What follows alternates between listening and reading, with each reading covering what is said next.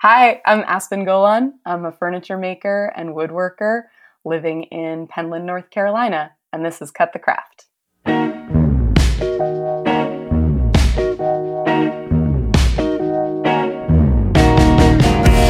probably I email myself like existential questions in the subject line. So it's like a way for me to take notes on stuff I'm thinking without actually having anything to write on, you know? So I'll, I'll email, email myself a question or something simple like, look into this. But the thing is mm-hmm. like metalworking you know, or yeah. like just like a huge subject. Yeah. Or consider how to better spend a morning. You know, and it's like, how do I delete that email? Like, when am I done? Like, what does responding to that even look like? Dang, that's heavy. Oh yeah, I know it's really rough. I, I, mean, I think that I have a lot of faith in my future self to be able to handle things that my current self can't. I'm um, like, well, you now can't deal with this, but you tomorrow you're gonna be a heckin' superhero, you queen. You know, and you'll definitely be able to process this then. well, welcome to Cut the Craft, everybody. I'm Brian, and I'm Amy, and we are here with Aspen Golann, a woodworker, furniture maker, and other object maker out of Penland, North Carolina. Aspen, welcome to the show. Thanks so much for having me. Oh, yay. for someone unfamiliar with your work, can you describe what you make and then how do you fit within your own field, like more specifically? Yeah, that's always such a good question and one that the answer to I feel like shifts around pretty consistently, which also mm-hmm. is in and of itself worrying, I wonder. but um, yeah, I mean, so I think my work um, is sort of highly traditional furniture and woodworking processes from early America that mm. I sort of applied to a whole bunch of um, different aesthetics. So some of it is going to look pretty traditional. Um, again, like 1600s to 1900s American woodworking. Mm. And mm-hmm. then a lot of it also sort of shifts over into sort of funnier or more like image based work that kind of pulls on some of the other threads of my like previous making practice. Hmm. And when it comes to the way that I fit into my field, I think it's similarly hard to define in that it sort of depends on who you ask. so, um, like when I talk to my friends who are traditional woodworkers and when I spend time with them, um, I often feel sort of like the artsy weirdo in the room, and they always describe me as an artist. and then, um, you know, I worked at Penland School of Craft for a while, and when I'm there in sort of this more contemporary craft field, um, I'm sort of constantly typecast as you know the obsessive craft person, right? The person who's just, you know, into this sort of like nerdy historical technical stuff. And so for me, like I like to sort of feel like my actual identity as a craftsperson sort of floats in between those and uh-huh. and I uh-huh. get to kind of code shift back and forth between those mm. two communities. kind of mm-hmm. keeps me like healthy and um reminds me that neither of those sides of the of the skill set like define me exactly and that both totally. of them need like some delicious treats and and and food and support sometimes. So yeah. Ooh, yeah. Delicious I treats. that. that sounds wonderful. totally. I'm like, I gotta feed that little traditional side of it right now. So I'm gonna pop over to this zone and then I need to hmm. remember that I'm you know, I have that basically the art side of my craft can get pushed so much further. And so hang out with someone who couldn't care less about dovetails. And That's great. Remember the value of that. Yeah. You're the most artsy person amongst the traditional crafty people that you run with. And then you're the most artsy person or sorry, oh. the most crafty person amongst the, the, the, dang it. Oh my god, this is like one of those really confusing geometry theorems. Absolutely. I know and I've led you down this path. This is welcome to my brain. you did this to me. I would say I agree with that except of like I cringe at the word most, most just yeah. because I'm so surrounded by such incredibly talented craftspeople at Penland and such like beautifully creative mm. weirdos in the traditional furniture fields. So, you know, it's hard. It's very, I, yeah, I can't possibly say most, but sure, definitely sure. like in, in, um, one or the other camp, depending on, on where, where I'm standing and what studio I'm working out of. And see, this is why we're interviewing you because you're better, way better at these words than I am. oh man! So you you mentioned that you had a creative practice before woodworking. What what were you doing? I mean, I think like a lot of people who end up crafting, or like a lot of people who um, are interested in sort of hanging out by themselves in a very specific way. I drew a lot as a kid. yeah. yeah. Cool. And, I love that way yeah. of putting it. well, I think for me, it was often just a vehicle to be by myself and sort of not like be deeply engaged with the environment that I was in while simultaneously being mm-hmm. completely not aware of what was going on. And so that that's like drawing for me.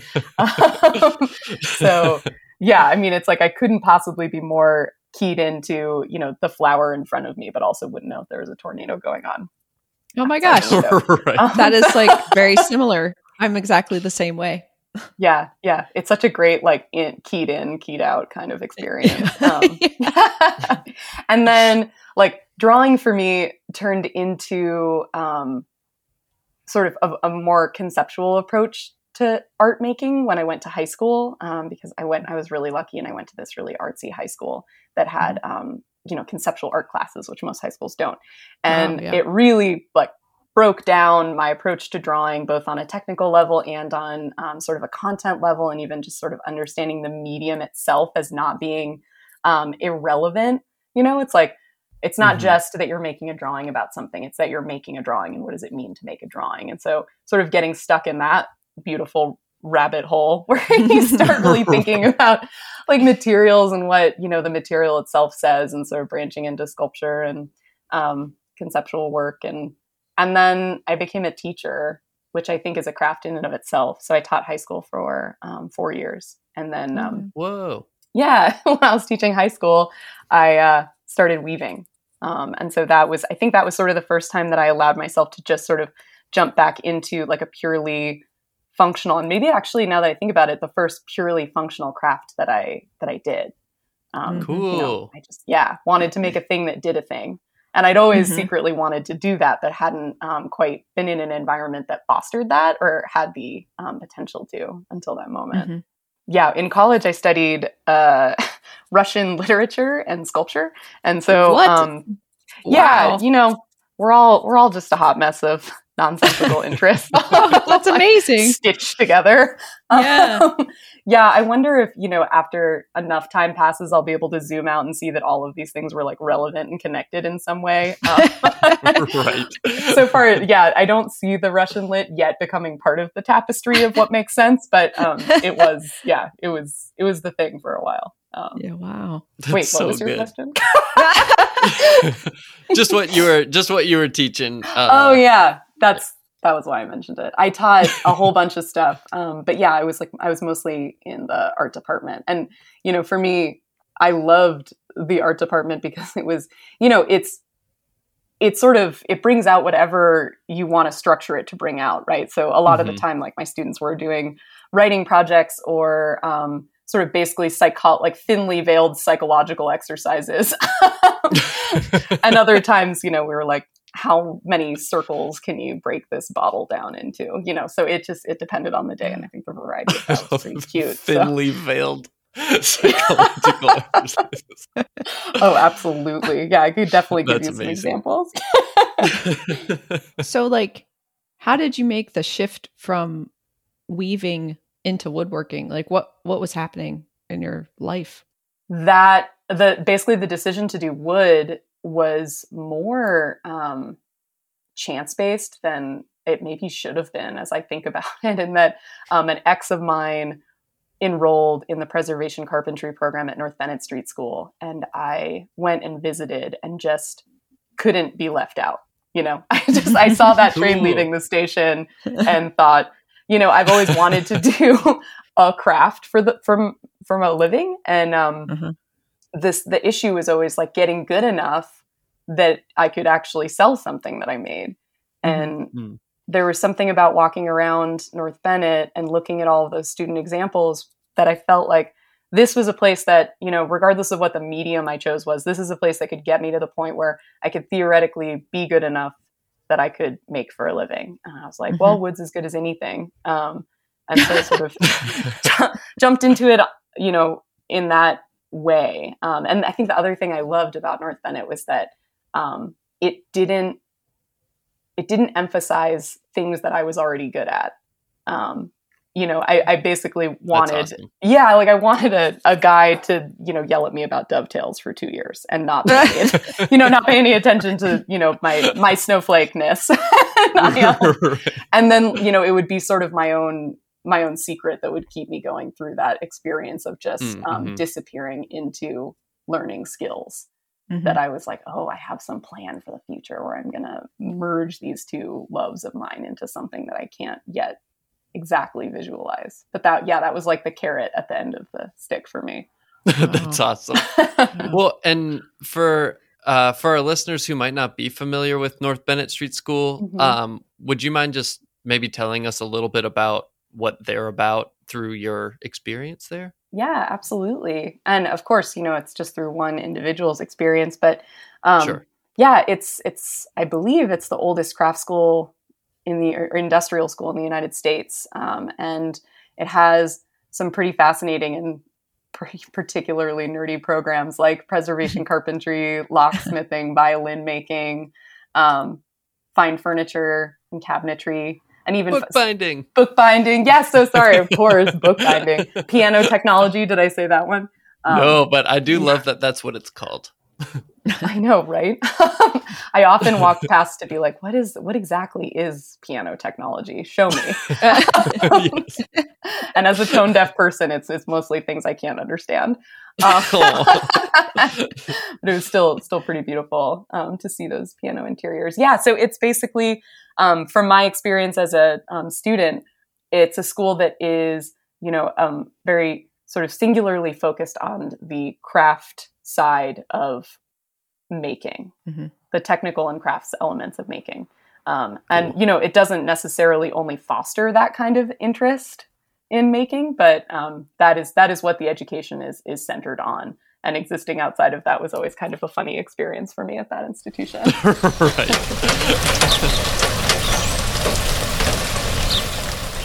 Applications have now opened for John C. Campbell Folk School's Work Study, Student Host, and Artist in Residence programs. For more information on these programs and how to get involved, visit folkschool.org.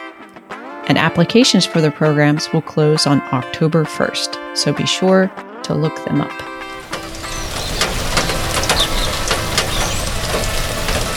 The North Bennet Street School in Boston, Massachusetts is still taking applications for all of their nine full time training programs.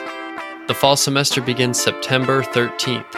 So go and view all their programs, including cabinet and furniture making, at nbss.edu slash programs. Or you can learn how to apply and find financial aid options at nbss.edu slash admissions. in your furniture, like looking from where I'm looking when, with everything that you share on social media, um, especially, but especially with your smaller pieces, there there's a sense of like playfulness and exploration and whimsy. Um, and so, can you talk a little bit about that? Maybe that has a little bit to do with your art background. Yeah, I think so. Um, it's funny because my work process is so obsessive and exacting that sometimes it's Mhm. it's funny for me to remember that there is like a play there's a playfulness to it for sure. Uh-huh.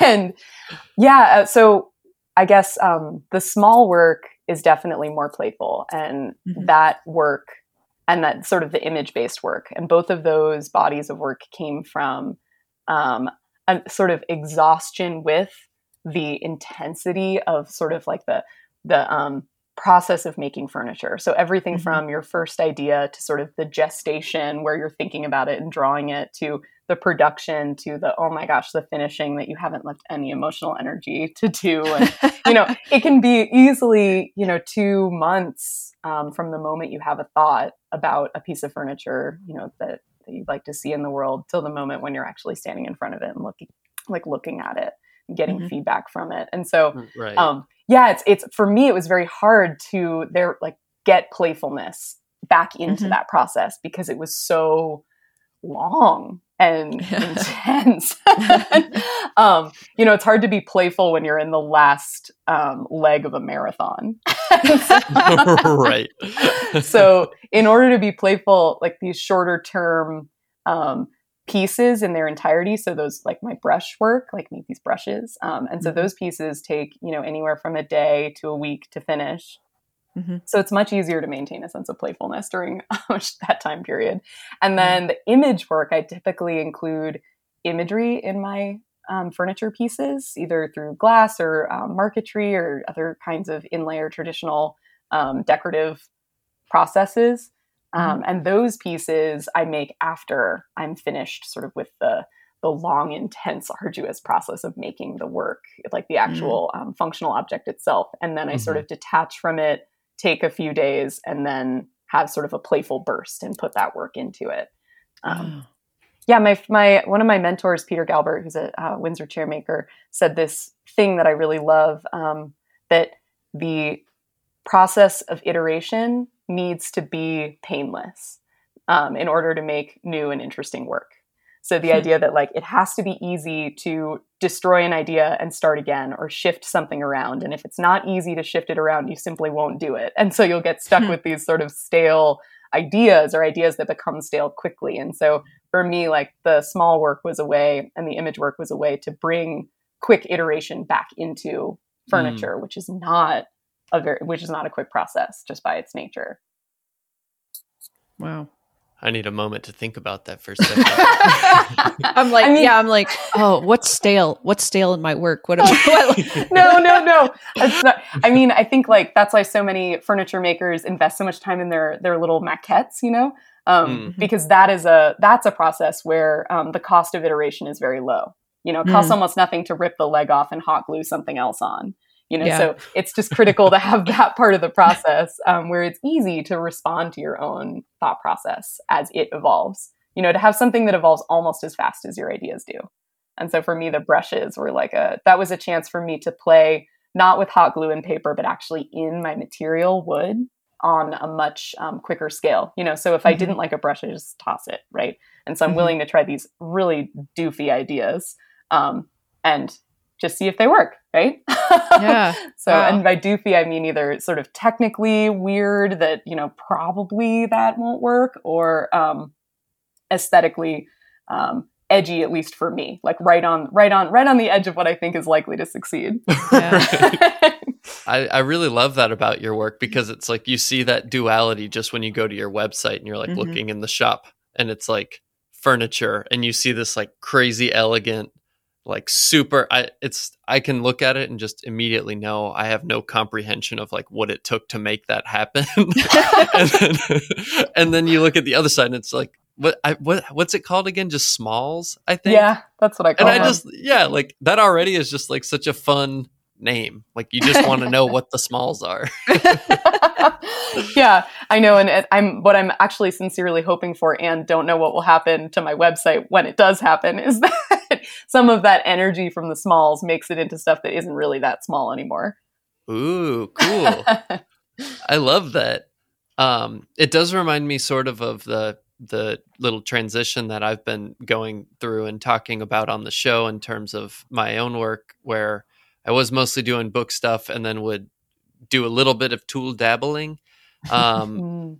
but I I just started getting so I think tired of that the process of making books in some ways and I needed like a break from it. So then I Mm. started cutting these tools and it totally the way you described it just totally hit the nail on the head for me and was exactly like you need that like sort of instant satisfaction, smaller scale, quicker turnaround time though mine just went from being like a few days to maybe a few hours whereas yours was like a few months to a few days so it's like still a smaller scale Oh But- god, if there were something that took a few hours, I would be pretty into it. That's actually what the the image making is. So when I do like airbrushing or painting, that's Oh, yeah. faster. Yeah, Yeah. Can you tell us about the the piece you just finished with Greg Pennington? Oh my god. Yeah, I mean I finished it yesterday, so I was just Maybe you're like fresh not interested in oh, I'm like, talking about it. Isn't that funny? You know, that you go through this process where, you know, at least for me, it's like I couldn't be more excited or invested in something. And I know that that's the energy I need to mine in order to actually get it done. And then I watch it fade. You know, it's like watching a cartoon, you know, or not a cartoon character, but like a video game character. And you can see its energy levels like failing. and I'm just like I'm doing the calculus of how far away am I from the end of this piece and how many like food bars do I have left. um, so I ran out of food bars right at the end of that project. So I have essentially like no energy left for it. But I will tell you, um, so one of the, the, basically what I was doing with that piece was um, Greg and I just decided to collaborate for absolutely no um, reason other than that I think anyone who's been crafting for a little while will probably relate to um, wanting an opportunity to work with another person closely, you know, somebody who has mm-hmm. an adjacent overlapping skill set, mm-hmm, um, mm-hmm. but, you know, not an identical skill set. And then, mm-hmm. um, and sort of building relationship and community that way, as well as learning from them.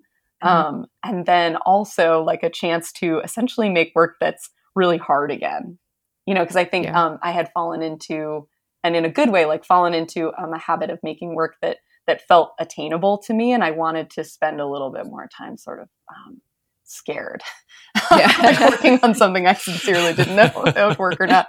So Greg and I uh, chose this settee that neither of us thought we could make, and um, and then we made it um, in you know in physical reality. So it's like just this um, blonde in the blonde um, piece of furniture. And then he painted it black. And then the goal was for me to come back and sort of riff off of um, this, you know, I think everyone has them in their grandmother's house or at least has seen them in a thrift store. Um, Hitchcock furniture. It's like a black chair with um, painted golden fruit on it. So think about mm-hmm. like the, you know, yeah. it's not a cool style these days.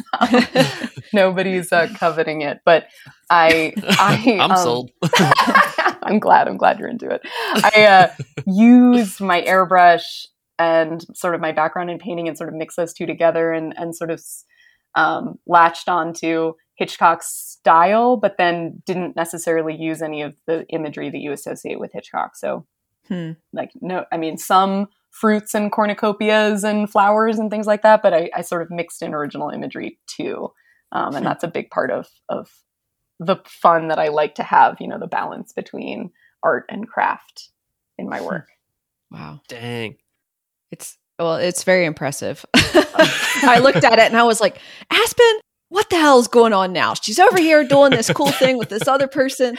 Everything she makes is amazing. I'm like, that Aspen, we, we got to talk to her. oh man, I'll take you through my uh, my project graveyard at some point. Um, it's definitely it's definitely not all cute, you guys. I'm just getting but, an image of like you. that little model set that Beetlejuice lived on before he became big. yeah, well, like, isn't there's that amazing Jung quote that I'm going to completely butcher, which is like basically like anything original emerges from the play instinct. Hmm. Ooh. I like that. It's a cool idea. Like this, yeah. I, and it, I mean, I guess the inverse makes sense. It's almost easier for me to latch on to the inverse of that statement that, um, like, logic will only yield small increases in creative expression, right? Because it's like like mm. climbing a staircase like everything is based on everything else but play is like this wild chaotic experience that's based in you know your own lived experience which is completely mm-hmm. original constellation of nonsense right so if you follow that who the heck knows where that's going so i can yeah. kind of see what he's talking about that originality sort of like lives in that play instinct and so if i can see a potential for myself to sort of get lost in the play of something then i, I have to wonder whether maybe there's something juicy down there Wow. I just don't know if I'm ready to go. like lose touch with everything I'm making right now and just go into some other yeah cave. We'll see. Oh, but that is such a good nugget. I, I feel like I feel like we keep on dancing around this question that I vowed I would never ever address on the show, um, which has to deal with like art art versus craft. Oh god. Oh god. Um, Here we go. And but I, I don't know if I even want to do it, but I just feel like I appreciate the way in which you are dealing with it. I don't hmm. necessarily mm. think we need to try to define the boundaries now. Yeah, I feel I also yeah. dance around it for what it's worth. yeah. Um, yeah. And I feel like my work does bring up that question a lot for whatever reason. And there's like, mm-hmm. I think maybe some like um, reverse engineering you could do from like, and that I do by looking at my work and being like, well, what is that question even about if this work brings up that question? But mm-hmm. um, I did have this really amazing high school teacher once um, who did he just he broke all of our tiny brains in the cutest way and sometimes I, I think about it um, we were having a fight about what is art in in class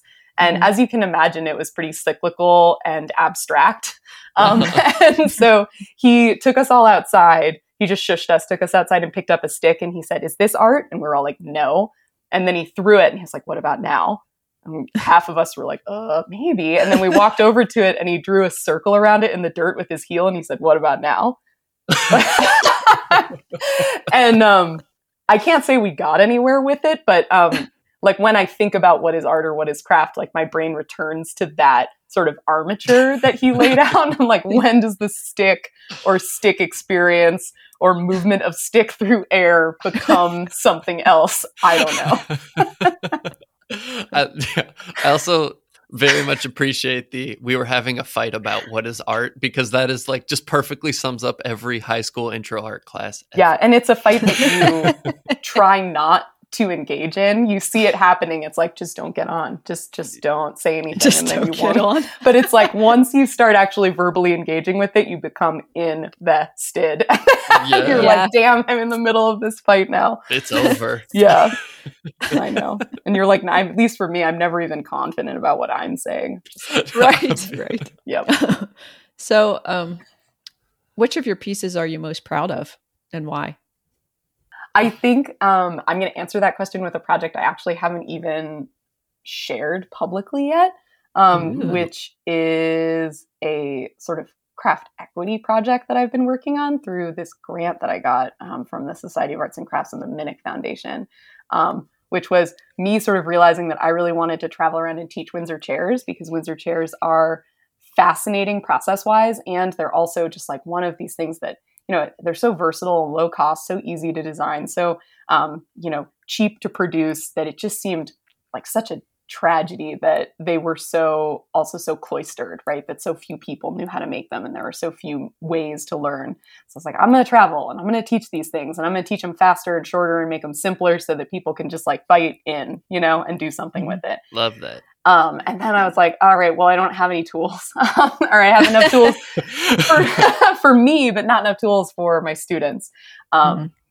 And so, you know, also anyone who makes Windsor chairs or, or works in green woodworking will know that um, these tools are highly specific, um, difficult mm-hmm. to find sometimes. You know, I mean, there are, mm-hmm. there are antiques that you can restore, but you know, it's touch and go whether you're going to find them, whether they're going to be decent and then all of the sort of artisanal like fresh new tools that people are making you know there's a three year wait list for a lot of them um, mm. and they're made by this small number of people so i started reaching mm-hmm. out to my metalworking community through penland and through you know sort of my my my wider experience as a craftsperson not just in the wood world and found mm-hmm. people who like didn't yet have sort of a, a production item but did have the skill set to make those tools and then sort of saw basically if they vibed with any of the Windsor chair tools and then connected them with um, a Windsor chair maker. Like Pete Galbert um, helped, Chris Schwarz and um, Caleb James were all really incredible mm-hmm. advisors to the project. So I would match the tool maker with one of those chair makers and they would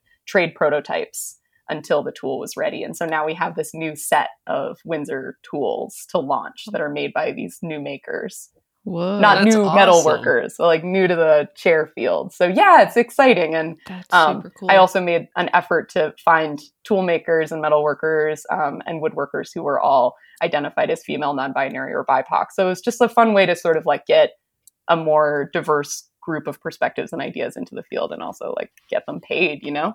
yeah, that, yeah, that wow. is such a that's such a meaningful and fantastic way to like yeah start diversifying the uh, portfolio of people doing stuff i love that yeah man I get to greedily use all these hot, hot tools now too. You know, yeah. like I'm not an, I'm no saint. I'm just like, mmm, delicious mallet. Like, holy, you know, it's like, oh my god, it's so good. You know, it's the best. Yeah, like going about it selfishly, I'm like, I want to have all of my tools made for me by beautiful geniuses and approved by other beautiful geniuses. You know, it's like that person is definitely not like a saint. You know, so I just right. wanted to be clear. You know, this was as um as like fun and selfish for me as it was like hopefully will be like helpful for all these people in the community at large so, oh yeah. that's so good i love delicious, that delicious tools um, yeah the weft and the warp the heave and the cleft, the treadle pedal, the luster of linen the color of a tapestry evocative of the ocean, lightness and breath, the eye in the center of the heddle. Putting your weight into weighty materials in order to put one's feelings into materials that can be felt. Working iteratively instead of derivatively. Looking for even flatness in a 3D object. Curving blocks. Woven borders. Not sound and color, but sound and color. And hey, looms need to be dressed too. Almost nothing likes to be naked all the time. Also, floor loom weaving is not what it sounds like, thankfully. The floor stays there, and there's a loom on it. The floor itself is not woven and does not flow. Again, thankfully. That sounds like a domestic version of quicksand. No, thank you. Christine Novotny is a floor loom weaver and painter in Minnesota, plus a former Bloomington, Indiana pizza slinger. Tune in next episode to get your thoughts threaded. But it is interesting, right? The way that the craft field, it feels like there's not, and maybe I'm just missing a person or a number of people, but there, it doesn't feel like there's like an excellent model for being a person who makes work primarily, but who also invests in equity practice beyond, um, you know, an occasional raffle or scholarship or free class. And mm-hmm. I'm looking for some way to like more deeply integrate that equity work into my practice without losing access to making as an mm-hmm. independent mm-hmm. thing. Right. I guess it's also like I I, own, I wonder about ways of creating equity projects that are also beyond just donating money because it's like there's so many ways of I don't know, when I think about ways to do equity work, the first thing I think about is like identifying my own personal power and privilege, right? And then figuring out how to share that. And so for me, like my personal power and privilege is not my money or my ability to make it. yeah. Yeah. you know, when I really think about it, like I can give away money, but I can't give away as much money as a dental surgeon can, you know? So right. maybe the dental surgeon should give away money. And what I should do is give away my power and privilege, which for me at this moment in my career, it'll shift. But right now, what I think it is is is my relationships um, hmm. with other makers. And so that's what that tool project, um, the Windsor Tool Project, was about. Was um, sort of recognizing that just the ability to text Peter Galbert was a power, and it's not fun to think about, you know, my my friendships as pieces of power, but they are. Um, and so thinking about them not in terms of the power they have for me, but what they have for other people who you know can't text Peter Galbert. Um, and so it's mm-hmm. like, well, right. what can I do on behalf of someone who could, you know? So then trying to come up with those sort of ultra sustainable ways of doing that work and realizing that, you know, one hour of Peter Galbert's time, if well portioned, can create hundreds of hours of productive tool making time for the right sure. person, you know? Right. So for me it takes me like 36 hours to make one thing that could sell for a hundred bucks sometimes and so sometimes it feels like money is not the greatest gift i have to give to this community but i still right. i do i do try to give it but yeah just um, sort of doing that that uncomfortable work of trying to figure out what it is that i have amassed through my relationships with places like north bennet and mm-hmm. penland um, and the power that my friends and um, coworkers and collaborators have in this community and and just sort of trying to organize that into something that's greater than the sum of its parts totally mm-hmm. mm-hmm. i mean you were saying it doesn't seem like being able to text peter galbert would be that crazy of a power or like you know you think of it on one level it's just like your friend but at the same time like especially in the craft community like so many of your very close personal friendships also turn into like business ventures or collaborations that result in those types of opportunities for yourself and so if you can find a way of yeah. turning that for other people that I mean, that is, as you said, more meaningful than just kind of doing faceless donations in some ways. yeah. And I mean, honestly, that brings us back to, you know, my ability to text Greg and say, hey, do you want to collaborate on something? Like this settee is the result of that, that most recent mm-hmm. project, which hopefully I'll have some photos of soon. Um, mm-hmm. But yeah, without the ability to sort of connect within my field, which is connected to so many types of um, privilege and pedigree, it's like those um, those projects wouldn't happen. And so, yeah, trying to do everything that I can mm-hmm. to sort of um, awkwardly wade into these uncomfortable conversations with myself mm-hmm. and try to figure out how to how to make it more equitable and again greedily how to make the field a little bit more charming and enjoyable for somebody like myself who's not you know a typical woodworker in a lot of right. ways as well yeah yeah dang cool I love this. Sorry. Sometimes like Amy is normally really good. She's really good at coming up with like a really nice, meaningful, poignant thing to say in those moments. and I just get overwhelmed and excited. And so it just turns into like all of my thoughts just turn into like cool. like, I'm like, with you, awesome. man. it's just a nice way. I, I what what am I trying to say? Let me think for a second. I think there are a lot of like buzzwords that I boil down to just having like a loving presence within your field.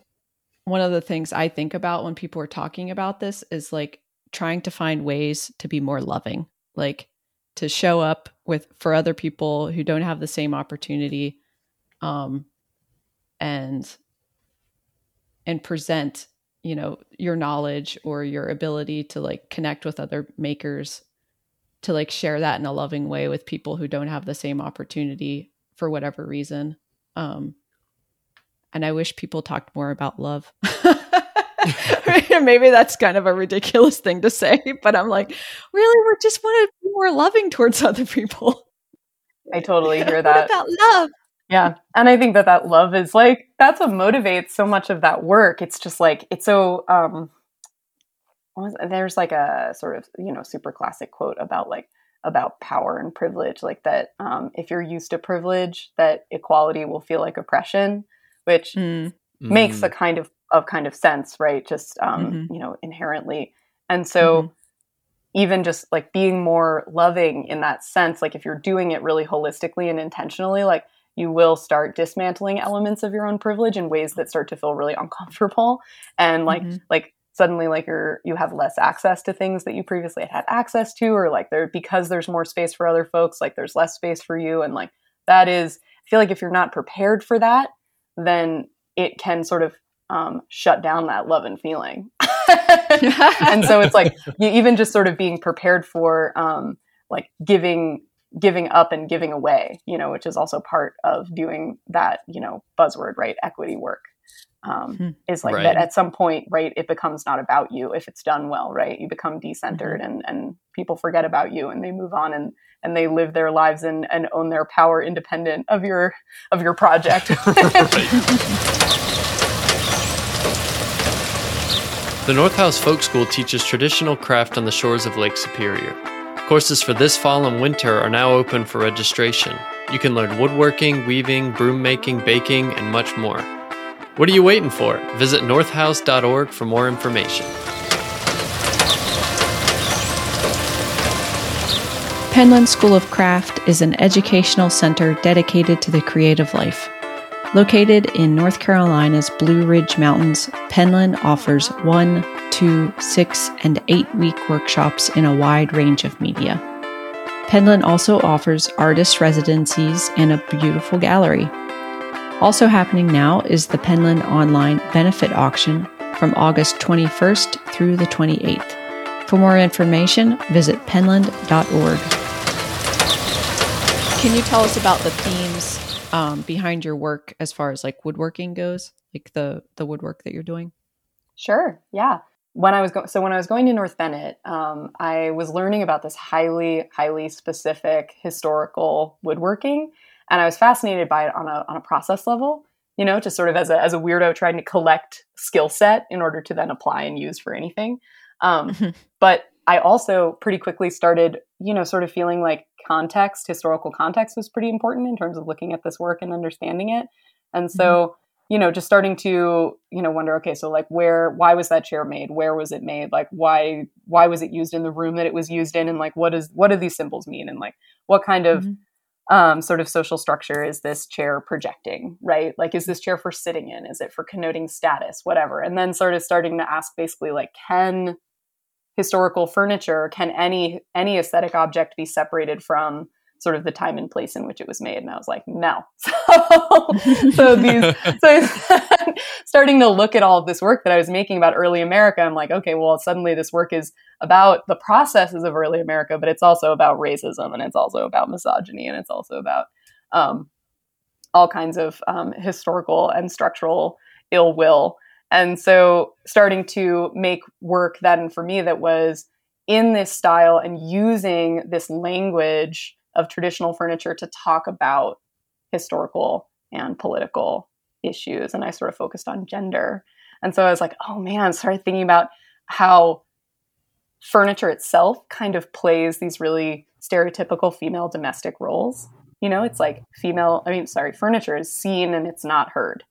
It hmm. supports, it bears weight, it decorates a home, it is domestic in its sphere, right?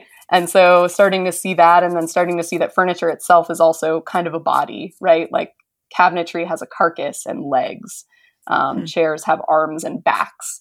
And so starting to play with those and then sort of trying to pull out those ideas using imagery. And then on top of that, not just painting on top of furniture, but painting on top of furniture in the style appropriate to the era. So using Hitchcock styles of painting or using glass enameling or using inlay and marquetry. So mm-hmm. again, like talking about things that are current and contemporary, but using a language that is of the era. And so that uh, that whole mess ended up being just totally fascinating to me. And that's kind of I think where most of my big work emerges from that soup of ideas. Wow. blah blah blah. no.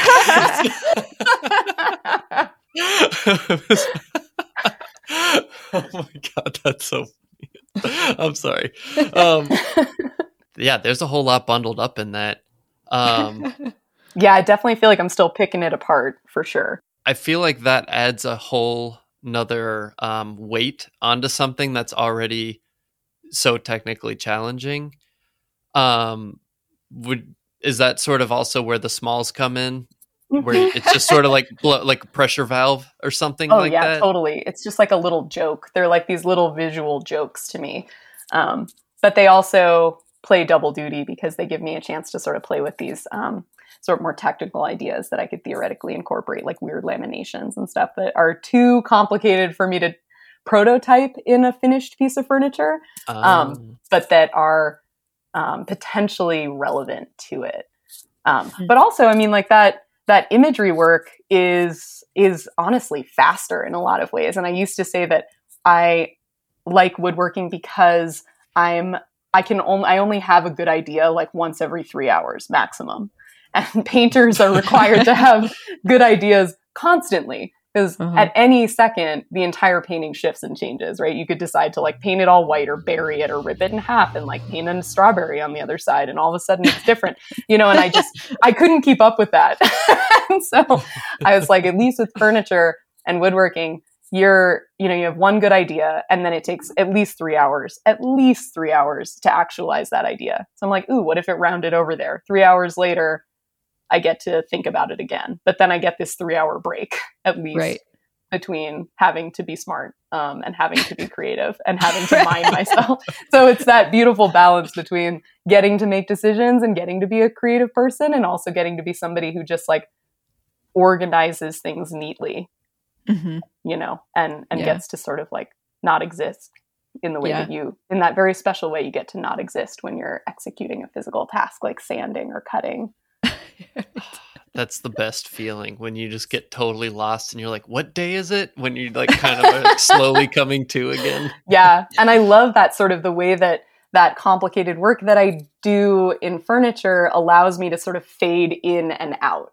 So when I'm mm. making these technical pieces, I'm not I'm I'm almost invisible, right? I'm just sort of executing these these processes that were done hundreds of years ago by people I'll never meet and were perfected by generations, not by individuals, right? And then mm-hmm. I'll fade back in once that work is done and be like, well, what do I, Aspen, want to do in that little circle in the middle? Mm. And I'll put my own thing in there. And then I get to fade out again while I execute that very carefully by cutting tiny pieces of wood and burning the edges over the course of seven hours, you know. Gosh. Yeah. So that sort of fading in and out, I think it, um, a lot of it is like you asked earlier in the podcast why I like making furniture. And I think a lot of it just comes down to, you know, what I can do and what I need as a maker. Like I need a chance to be creative, but I also can't be creative 24 hours a day.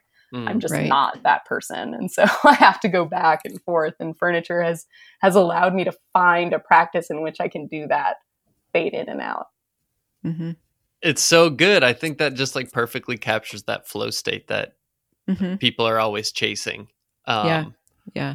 And that idea of, I think that just is a really nice, concise summary of like um, a healthy relationship with a traditional craft where you're, you know, sort of getting lost in the ocean and the tradition that came before you and, you know, giving that it's just desserts. But then at the same time, you get to take that step back and like put yourself into that because you're now at the, at, it's our now in a sense, and you get to add your little bit to that history. Mhm. And I just think that's beautiful. Yeah. And I wouldn't say I knew that going into it. Everything seems so intentional in hindsight. Like I didn't know didn't know I was that person who I can I do deeply care about dovetails and how they're cut and the feeling of a saw going through wood and I love breaking material into tiny little pieces and organizing it and I love like I love the way a draw knife cuts through wood and I also Mhm. could not care less about any of that stuff and so it just sort of goes back and forth um, and I thought I thought for a long time because of the separation of art and craft in our culture that there was no place for me as a maker. And so I became a teacher instead. And I think that was a beautiful way for me to manifest all of my interests. That being Mm. said, there is this like weird world of contemporary craft and um, there is this there are ways of of squeezing both of those processes into a single lifestyle in wood. Mm. Yeah. I think. Ask me later. Ask me in two years, see if it worked. You're right. Right.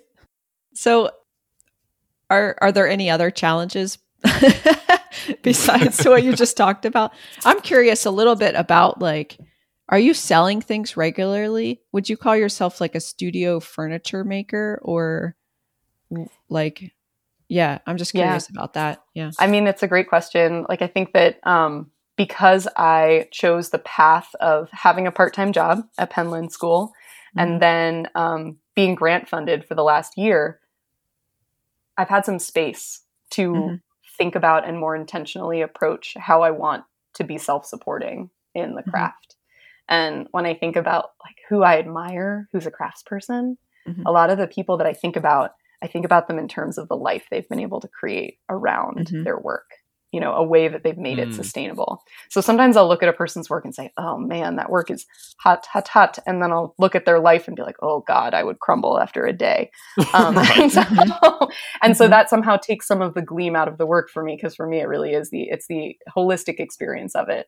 And Right. so um, I think that for me, I'm still seeking, you know, what is going to be the lifestyle that I hang all of the things I love on? Like, what's the basket that holds all of this? Mhm. Um, and I think for me, it's a combination of teaching um, production work, but only production work in the sense of things that, you know, the process of which I love and isn't Mhm. detrimental to my body. So that's my attraction to Windsor furniture in a lot of ways. Um, it feels Mm. good. It's good for me. Um, Mhm. and and then that sort of impulse I can't deny to make new work, whether it's horrible and a waste of time or not. you know, it's like you just need you have a you have an idea or a horrible doodle and you just absolutely can't not see it in physical reality. So there goes six weeks. I just want to know what it is about Windsor chairs just attracting balanced people to them. Like, I feel like every Windsor chair maker we've talked to, or ones that we haven't had on the show yet, are always just like people who are searching for balance and not like some like anything else outside of that. They're like, I love my Yeah. practice, but I also love my life. Absolutely. And yeah, and I think that is what drew me to it before the objects did, even. I was like, these few people seem to be able to handle the holistic experience of being makers better than mm-hmm. The flat mm-hmm. furniture makers who I've met. Um, mm. And you hmm. know, it's like again that that burnout is super real, and so being somebody who know, like I know I want to make things forever, and so if that's the ultimate goal, if that goal is bigger than any other goal, then the Windsor chairmakers are who I want to sit with at lunch. like I want, I want to know, Windsor chairs. yeah, what are they doing, and how are they doing it, and like, um, unfortunately, you know, I've had conversations with both um, Greg Pennington and Peter Galbert where, you know, they've said, sure, you can make Windsor chairs, but we both know you're not going to do that. you know, like, cause I just, I like too many other things too. Um, but I think that, I think if I had to guess what it is about Windsor chairs and the makers that, that create that balanced life is that the process itself is in line with the material. Like there are certain craft processes that where you basically have to beat the material into submission in order to make it do what it what you want it to do. And that is not the case with Windsor chairs. With mm-hmm. Windsor chairs, it's like you approach the material or you don't, but generations of humans approach the material and basically figure out what it does best and then try to figure mm-hmm. out how to make what it does best look pretty good. Yeah. yeah. um, and then sit in that. And so it's like if you're working with a material in a way that's in alignment with the way that that material naturally behaves, it's a much more, um, it's a smoother experience. Um, I think I'm also drawn just to the simplicity of the lifestyle surrounding those objects. And you can see that that came from, again, like the way that it is in line with the material. Like you don't need a giant shop with a ton of dust collection and all of these crazy tools and like, you know, heat sources in order to create mm-hmm. Windsor chairs because they're simply green wood that you split up, warm up a little bit with a chicken incubating lamp, and, and then take out a day later. Like even that pace is so cute, right? Do a yeah. little bit of work, put it in a warm box, take it out a day later, do a little more work, put it back in the warm box. It's like, oh my God, this is so nice, right? So like the And you just like go to the person's house and you're like, Oh, where do you keep your stuff? And then they just point outside and there's just like a log and that's like yep. enough for however many chairs. yeah.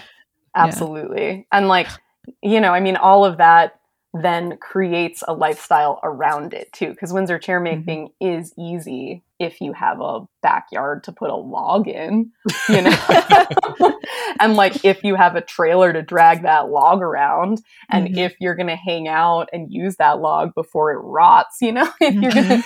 Mm-hmm. Um, so there's a lot of these things where like the the um, craft itself requires a certain kind of consistent lifestyle, the same way that like farming does, right? You got to be there to feed your animals in the morning. And so while that might seem like a person who just has a great internal set of boundaries and systems, it's also like that goat just needs food in the AM.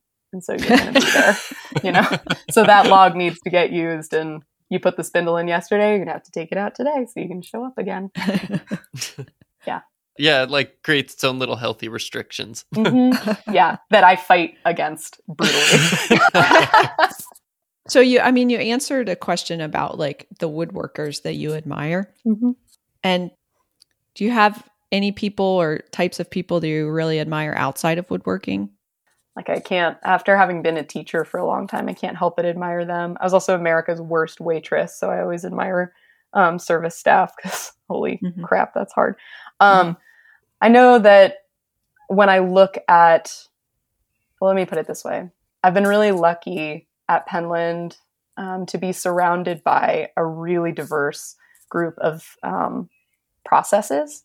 And so getting to see how different people make their work um, has been a really big part of the last two years of my life. Um, and I know that I have this special penchant for people who I see playing the long game, like people who I mm-hmm. see um, practicing and practicing something that doesn't seem to have any immediate um, outputs. And then, you know, two years into it, boom, there's something that I'd never have imagined.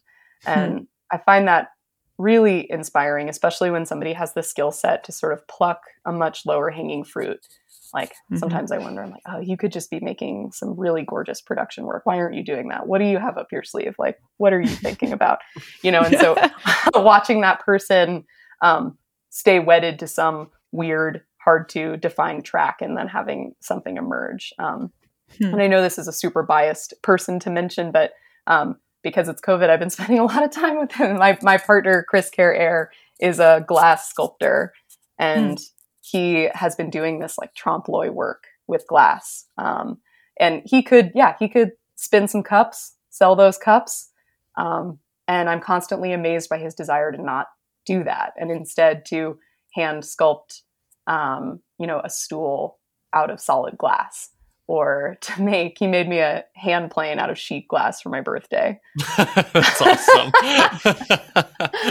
Um, and i think i take a lot of inspiration from his um, sort of fortitude and patience and hmm. um, sort of almost like he has this sustainable approach to his own making where he's like it'll happen when it happens.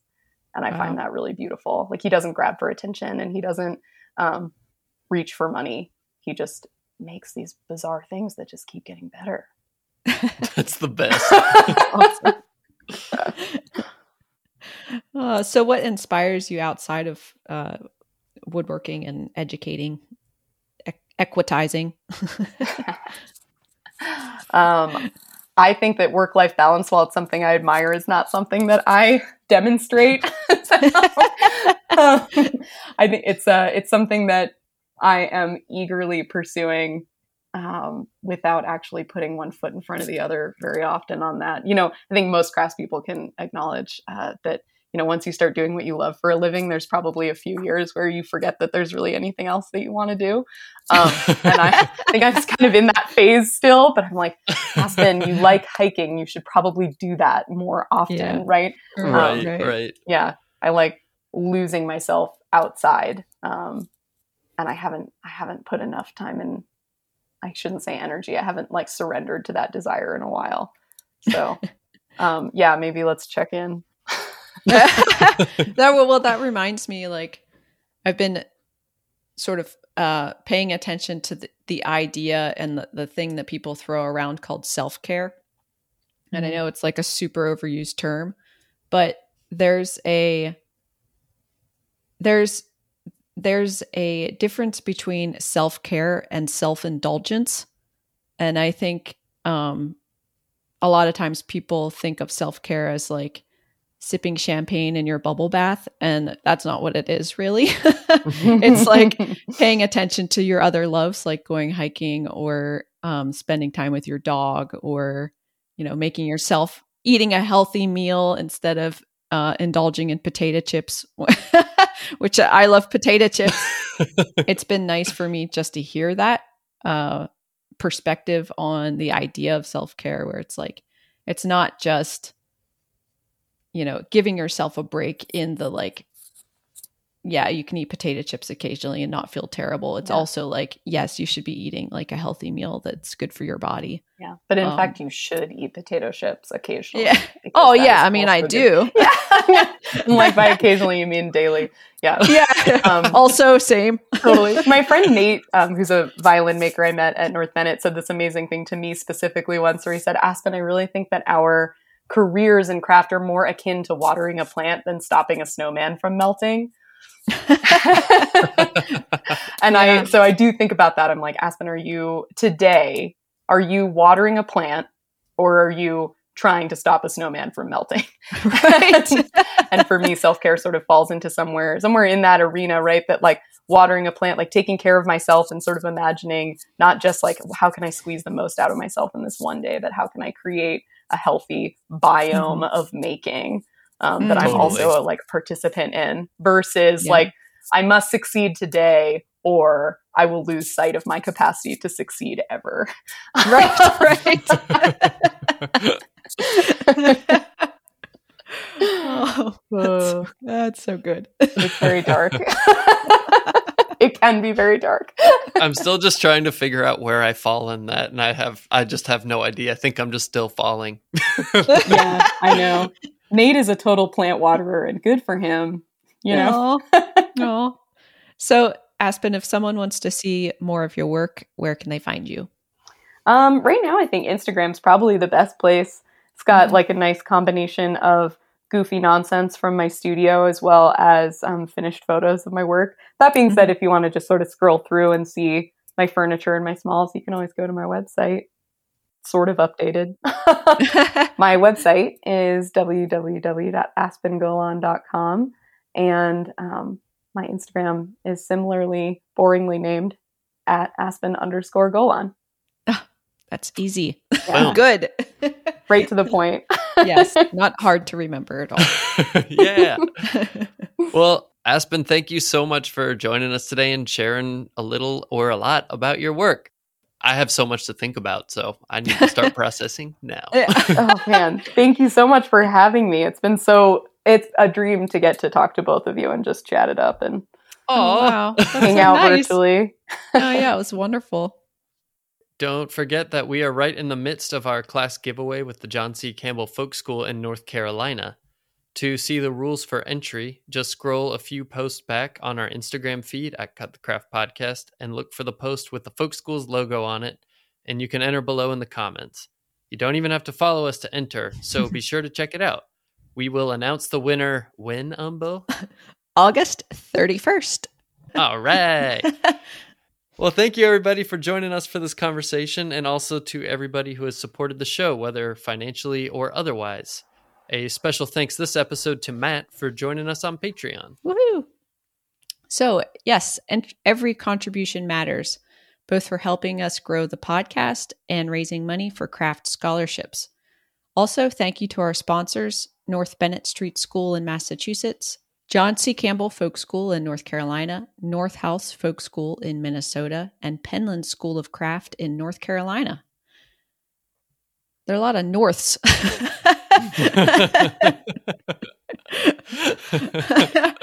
uh, so, and a, a free way, a free way to support the show is to just leave us a rating on Apple Podcasts, and that helps people find the show. And we also really appreciate the feedback. Yeah, and if you'd like to see more images of guest work or stay up to date on other happenings, such as our class giveaway with John C. Campbell Folk School, uh, please follow us on Instagram at Cut the Craft Podcast. Also, if you want to see more of our work, both of our accounts are linked in the bio of the podcast page. You can also email us at cutthecraftpodcast at gmail.com if you have any questions, comments, or guest recommendations for the show, or even if you just want to say hi. And as always, a huge thanks to Brad Vetter for your graphic design, to the High Divers and Luke Mitchell of the High Divers for letting us use your music, and to Luke for helping us with production. And then to Justin Williams, who writes those next guest poetic tidbits every episode. um, thank y'all. Coming up next, we have an interview with Weaver, Christine, and Novotny up in Minnesota. Mm-hmm. So, to get a little glimpse into our conversation, here is a brief clip from that interview. Thanks again for joining us. see you next time. the other thing that I really love about looking at all of these older coverlets is like there's all kinds of mistakes in them and the Mhm. patterns don't always match up and it's just fine. You know, I think that like we it's an interesting thing about weaving now how precious we treat it and it is like precious because it's special mm-hmm. but i also really appreciate you know like what all of our crafts were like in a time where it was just utilitarian like i mean of course there's like decorative aspects to everything that we make but like we also just needed to make the stuff because Yeah. Mhm. like i'm cold and it's gonna be winter soon right, Right. right. so i can't i can't go crazy with being super precious about it and and that's what i love most now is like seeing those old coverlets that doesn't really match up and they're like meh.